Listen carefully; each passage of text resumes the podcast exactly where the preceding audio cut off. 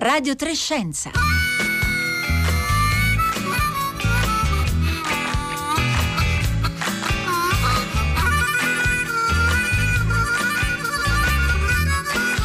Buongiorno, buongiorno a tutti e benvenuti a Radio Trescenza da Roberta Fulci.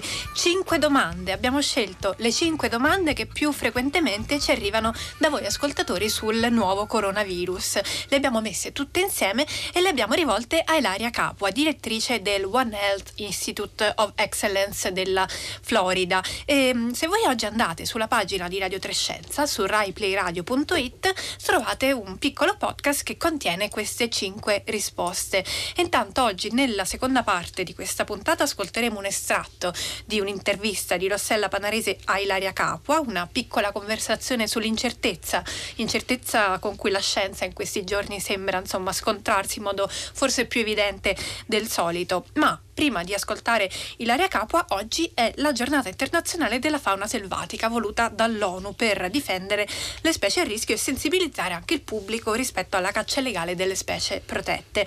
Allora, noi oggi a Radio Trescenza faremo la conoscenza di un animale bellissimo, un animale bizzarro nel suo aspetto e a rischio estinzione. Sto parlando del pangolino. Forse pochi di voi hanno ben presente come è fatto un pangolino, che animale è. Quasi tutti però potreste averne sentito parlare in questi giorni in merito proprio al coronavirus, perché il pangolino è una delle specie attraverso cui forse, ma è solo una possibilità, il virus sarebbe arrivato fino a noi esseri umani. E potrebbe essere stato dal pangolino che è avvenuto il famoso salto di specie. Allora noi oggi faremo la conoscenza di questo mammifero con uno sguardo duplice.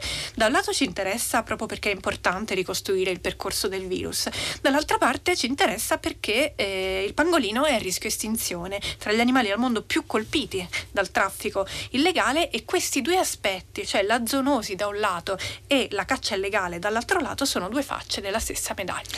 E un buongiorno anche da Francesca Buoninconti. Allora, come diceva Roberta, oggi parliamo di pangolini ma se non avete idea di che faccia abbia un pangolino potete andare a sbirciare sui nostri social, su Facebook e Twitter, vi abbiamo appena postato una foto di pangolino cinese, un'altra bellissima grafica eh, che riassume quali sono le otto specie di pangolini e la loro diffusione nel mondo. E poi ovviamente aspettiamo i vostri commenti, eh, se magari avete incontrato invece un pangolino, se sapreste invece riconoscerlo, allora fatecelo sapere al 335 56 34 296. Noi aspettiamo i vostri commenti, le vostre domande via sms e whatsapp e poi ovviamente vi leggiamo su Facebook e Twitter.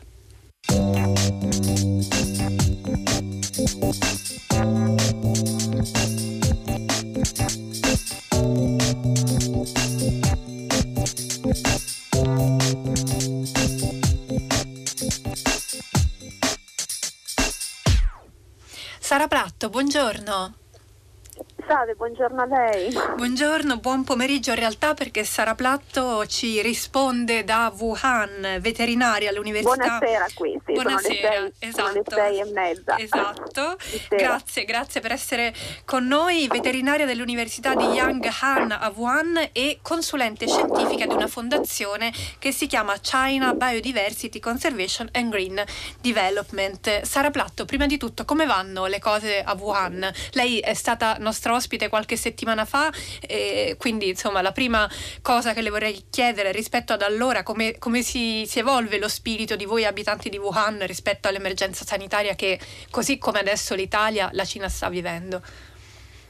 Ma è molto meglio, nel senso che i numeri uh, stanno migliorando tantissimo, abbiamo eh, un maggior numero di persone che guariscono rispetto agli infetti, per cui le persone che um, sono state infettate con il virus comunque eh, sono in riduzione. Infatti eh, uno un paio di ospedali di emergenza che erano stati allestiti per eh, l'epidemia eh, sono stati smantellati proprio perché appunto c'è stata una enorme riduzione dei casi e, e quindi ci stiamo aspettando l'11 di marzo per eh, eh, ricominciare lentamente la nostra quotidianità.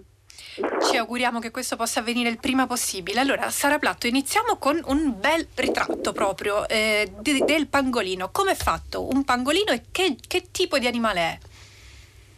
Allora, il pangolino è un mammifero, prima cosa, e quindi è un animale a sangue caldo. Eh, è un animale di dimensioni le posso dire di un, di un perché non sono molto, nel senso non ho molta idea delle dimensioni in generale, però le dimensioni di, un gatto. E, ehm, e praticamente è l'animale che è ricoperto di scaglie, ha tutto il corpo ricoperto di scaglie e quando si, um, diciamo così, è in è in um, azione difensiva si raggomitola ed diventa praticamente impossibile diciamo così, raggiungere l'animale, quindi info, diciamo, con, con, tutte le scaglie che ha intorno al suo corpo. È, un, è, un, mangiatore di uh, formiche, per cui è, una, così, cioè ha una dieta molto specializzata e anche per questo motivo, eh, diciamo così, ehm, a parte il bracconaggio, eh, anche per quello che eh, diciamo così, eh, è in enorme riduzione a causa della distruzione dell'ambiente in cui vive e quindi è molto difficile insomma, riuscire a, eh, a, sopravvivere in queste condizioni. L'ambiente in cui vive, cioè di che stiamo parlando? È, Scusi? Eh, l'ambiente in cui vive, cioè dove si trova il pangolino? Allora, eh, io le parlo della... Allora, ci sono, come lei ha già detto, otto specie, quattro in Asia e quattro in Africa. Eh, la distribuzione per quanto riguarda eh, in, in, Asia, eh, riguarda tutto il sud-est asiatico, eh, si trova anche ehm, per esempio in Nepal, eh, in Cina a, a un tempo, adesso non più, ma andava diciamo, dalla zona dello Yunnan che si trova eh, sud, sud-ovest della Cina, tutta la Cina meridionale, addirittura eh, nella zona dell'Ubei c'era fino praticamente al, diciamo così, all'est, centro-est della Cina. E adesso eh, allora, ci sono diverse specie, il pangolino cinese è quasi introvabile, nel senso che ehm, è veramente ridotto a pochissime aree della Cina, eh, addirittura alcuni dicono che eh, si è quasi completamente estinto e, e, e quindi insomma è, uno, è, è una delle cause principali della sua estinzione è il il bracconaggio dovuto eh, all'utilizzo dell'animale per la medicina tradizionale cinese e anche come, diciamo così, come cibo. Eh, quella, un'altra specie che si ritrova anche in Cina ma perché è stata introdotta eh, appunto in seguito al bracconaggio è il pangolino malese, il Malayan pangolin. E, e quindi lo si riscontra spesso nel, nella zona sud della Cina perché appunto è stato introdotto eh, in seguito appunto al bracconaggio. Ecco, ora e... avremo ehm, modo di parlare anche dei vari problemi che il pangolino deve affrontare rispetto al modo in cui viene eh, cacciato e, tutte le ragioni per cui è a rischio. Ma prima di tutto, Sara Platto, ci aiuti a interpretare le notizie di questi giorni circa l'ipotesi che il pangolino possa essere l'animale o uno degli animali dai quali il coronavirus responsabile dell'epidemia di queste settimane sarebbe passato all'essere umano. Cioè, ci sono eh, usciti negli ultimi giorni, settimane diversi diversi studi cinesi che contano, possiamo dire così, le somiglianze tra il virus, così come ha colpito l'essere umano, e un virus in qualche modo simile che colpisce i pangolini. A che punto siamo? Cosa sappiamo per certo e cosa no?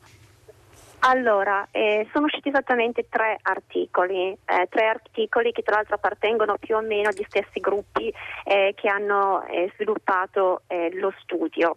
Allora, io vorrei fare un passo un attimo indietro. Eh, io non so se voi vi ricordate mh, mm, quando ci fu la, mh, mm, l'epidemia della SARS nel 2002-2003. Allora, durante quel tempo okay, fu, fu identificato come ospite eh, intermedio eh, della, de, del, del, del, del, coronavirus della SARS eh, il, um, lo zibetto, okay, la civet cat, che eh, veniva praticamente che viene eh, allevato e veniva venduto nei wet market. Lo zibetto allora, delle palme. Trovato, Esatto, e fu rintracciato, fu ritrovato appunto il virus in questo animale e anche perché le persone che furono identificate come infette dal virus erano tutte le persone che erano in relazione al wet market o persone che lavoravano in ristoranti dove vendevano la carne di zibetto e quindi fu, fu diciamo così, um, diciamo, identificato come colpevole okay, della trasmissione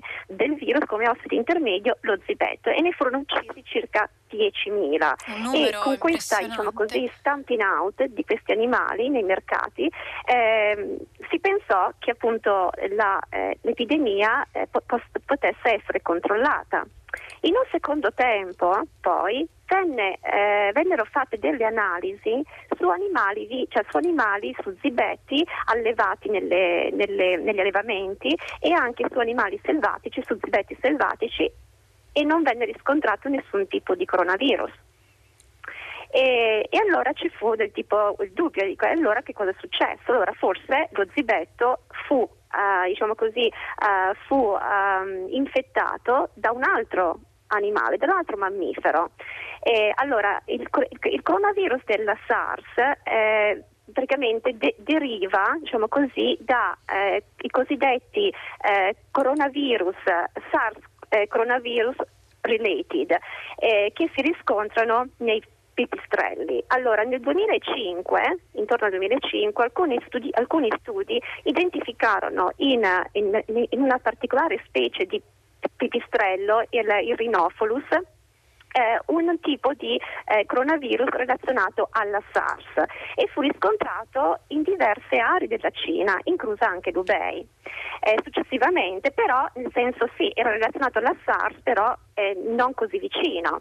Successivamente eh, nel 2013 eh, venne identificata una zona nello Yunnan, quindi stiamo parlando eh, sud-ovest della Cina, eh, una, una, grotta in cui eh, si trovava, cioè, si, trovava, una specie di eh, pipistrello di Rhinophilus in cui venne eh, diciamo così, evidenziata eh, la presenza di eh, SARS, ehm, SARS coronavirus scusi, e coronavirus relazionati alla SARS con una vasta diciamo così, eh, variabilità genetica. Che cosa vuol dire? Che allora, tipi. Ordine, okay. solo, la interrompo solo un attimo per fare ordine in tutte queste tante informazioni che ci sta dando. Allora, innanzitutto esce fuori uno scenario molto, diciamo, molto più complesso di quello che evidentemente era stato immaginato in una, in una prima ricostruzione all'epoca, in cui il passaggio era semplicemente zibetto essere umano, sterminiamo gli zibetti come se fosse una soluzione. Invece poi le cose sono andate molto diversamente, ci sono state tutta una serie di altre specie specie che potevano essere coinvolte nella ricostruzione del salto di specie, è così? Sì, io sto cercando di farle una, dice, una costruzione eh, a ritroso in modo da farle capire poi la situazione attuale. Okay? Quindi fu scoperto in questa grotta eh, una serie di virus relazionati a, alla SARS. L'ipotesi okay, eh, fu che probabilmente il virus della SARS eh, mh, poteva essersi originato in quest'area, quindi vir- ora, i coronavirus hanno una caratteristica di ricombinarsi, cioè di mischiarsi e creare delle nuove forme, dei, dei nuovi diciamo, strain di virus, okay? dei nuovi tipi di virus, eh, che sono tutti appunto eh, relazionati, come se fossero fratelli, sorelle e cugini, no? per, per, per, intenderci.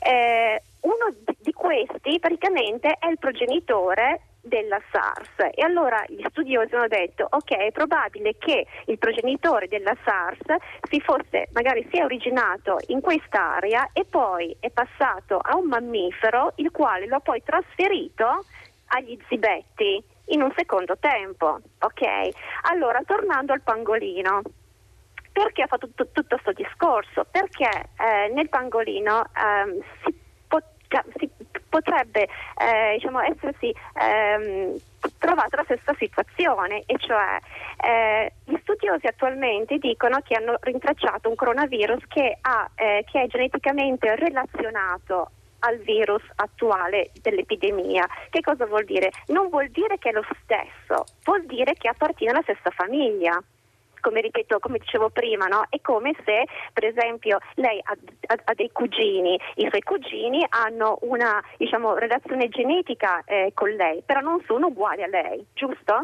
Certo.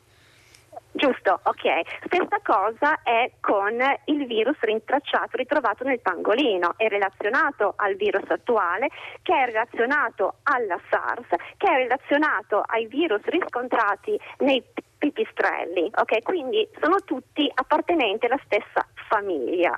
Allora, eh, il, il virus rintracciato nel pangolino è stato ritrovato in animali morti, cioè l'analisi è stata fatta su eh, organi di animali morti che erano stati sequestrati eh, da, ehm, dai cacciatori illegali. Okay?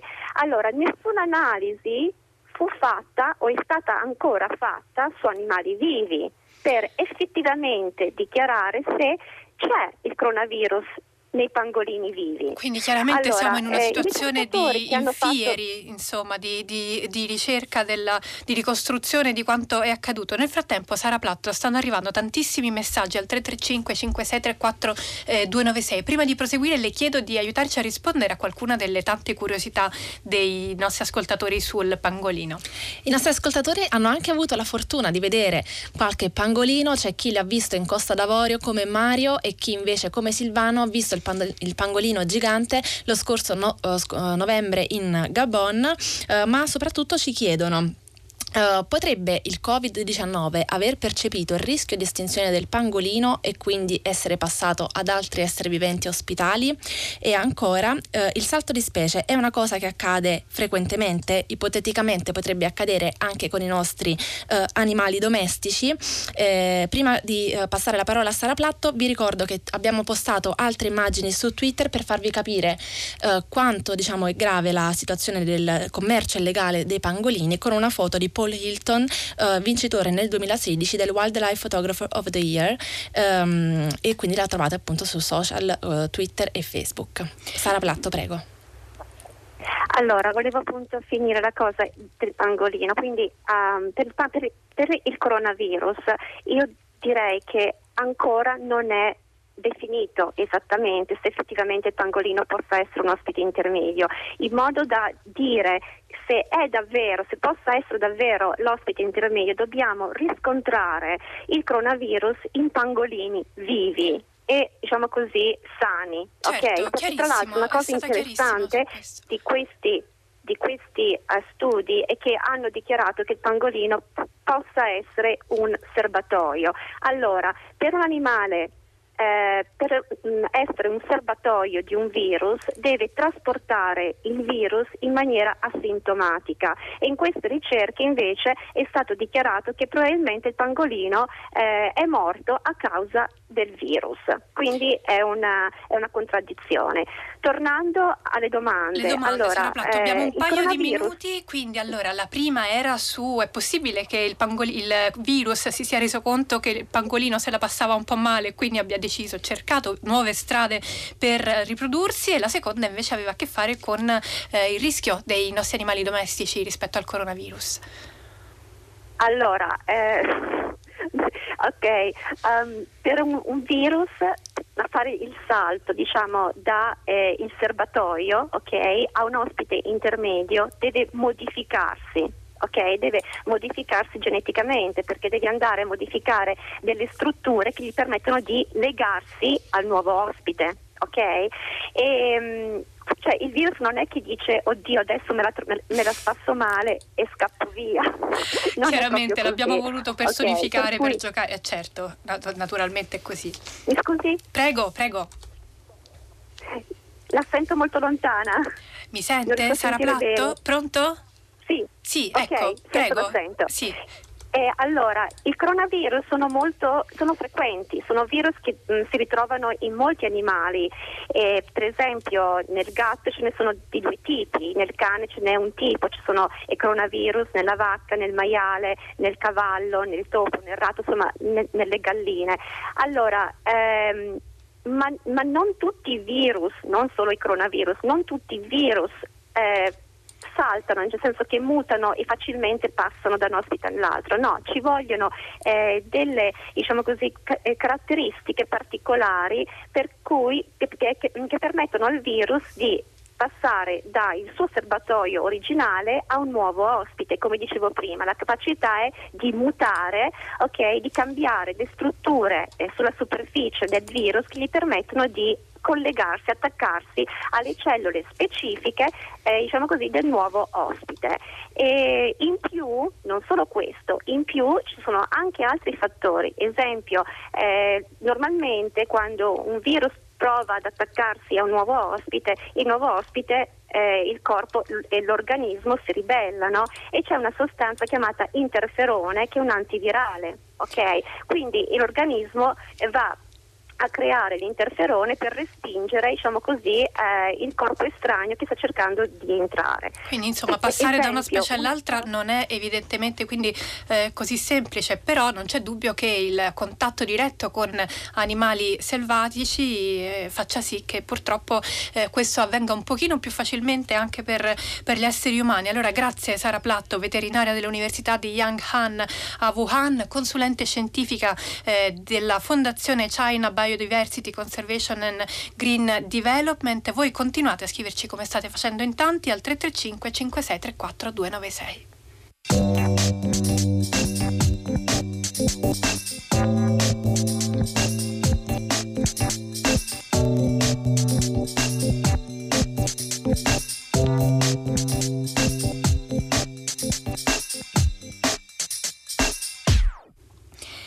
L'incertezza, le posizioni a volte anche apparentemente in contrasto, la confusione un po' di questi giorni anche sulle indicazioni su come comportarsi, è arrivato il momento di ascoltare l'intervista di Rossella Panarese a Ilaria Capua, virologa, direttrice del One Health Institute of Excellence della Florida, tra le voci più autorevoli che in questi giorni ci stanno aiutando a fare chiarezza, almeno nella misura in cui è possibile eh, fare chiarezza. Allora al microfono di Rossella Panarese, Ilaria Capua vogliamo porle una domanda apparentemente forse molto generale, ma che in realtà a nostro parere ha molto a che fare anche con quello che stiamo vivendo a proposito del nuovo coronavirus. Allora la domanda è questa.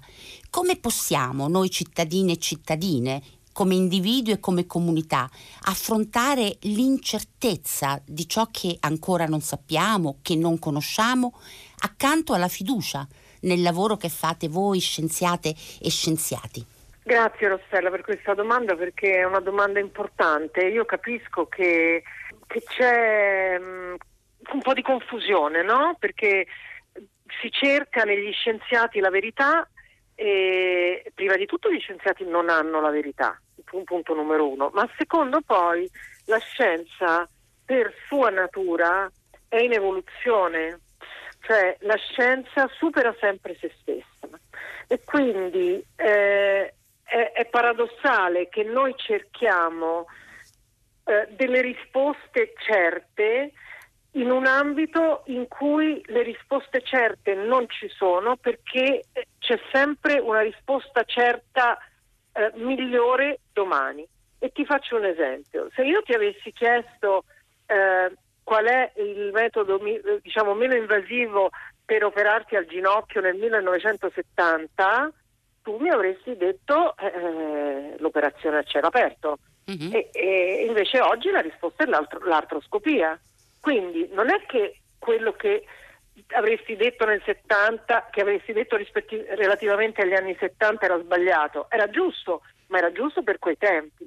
Ecco, Ilaria Capo, ma c'è un altro elemento, poi li mettiamo tutti insieme, che in questi giorni di dibattito eh, giornalistico o, o scientifico intorno al nuovo coronavirus viene fuori, ossia che ci possono essere delle divergenze, delle differenti ipotesi, delle visioni diverse tra virologi, comunque scienziati e scienziate che si occupano eh, di, questo, di questo tema. Ci dobbiamo preoccupare? Ma no che non vi dovete preoccupare perché il dibattito è vita, la diversità è linfa vitale e gli scienziati arrivano a migliorare diciamo, l'efficacia dell'approccio scientifico proprio attraverso il confronto. È normale che ci siano ipotesi diverse, in particolare in una situazione come questa, nella quale noi abbiamo a che fare con un patogeno che fino a tre mesi fa stava in mezzo a una giungla e infettava un po' il pistrello. Quindi noi veramente non ne sappiamo nulla di questo virus, ognuno si fa un'opinione sulla base dei propri studi, del, della, della, propria eh, diciamo, esperienza e, e, questa opinione può essere assolutamente non sovrapponibile a quella di un altro scienziato, ma sta, nel, ne, sta nelle cose. Ecco, infine, se potessimo, Ilaria Capo, dare proprio una sorta di eh, consiglio mediatico per ognuno di noi, per chi come noi, per chi come me non è una scienziata, per chi non ha alcun tipo di conoscenza in questo settore, in che modo dobbiamo accedere alle informazioni? Perché adesso lei si trova dall'altra parte dell'oceano e, vede, e ci guarda un po' da lontano, no? per così dire. E il dibattito italiano sta diventando molto polarizzato. A volte si polarizza all'interno delle stesse persone, no? che poi eh, dire, si esprimono attraverso i mezzi di comunicazione. Ecco, per un cittadino e una cittadina normale che non ha competenze, da chi, come, come fare per arrivare alle informazioni, per così dire, date in modo corretto? Ma secondo me bisogna mm, essere certi delle fonti.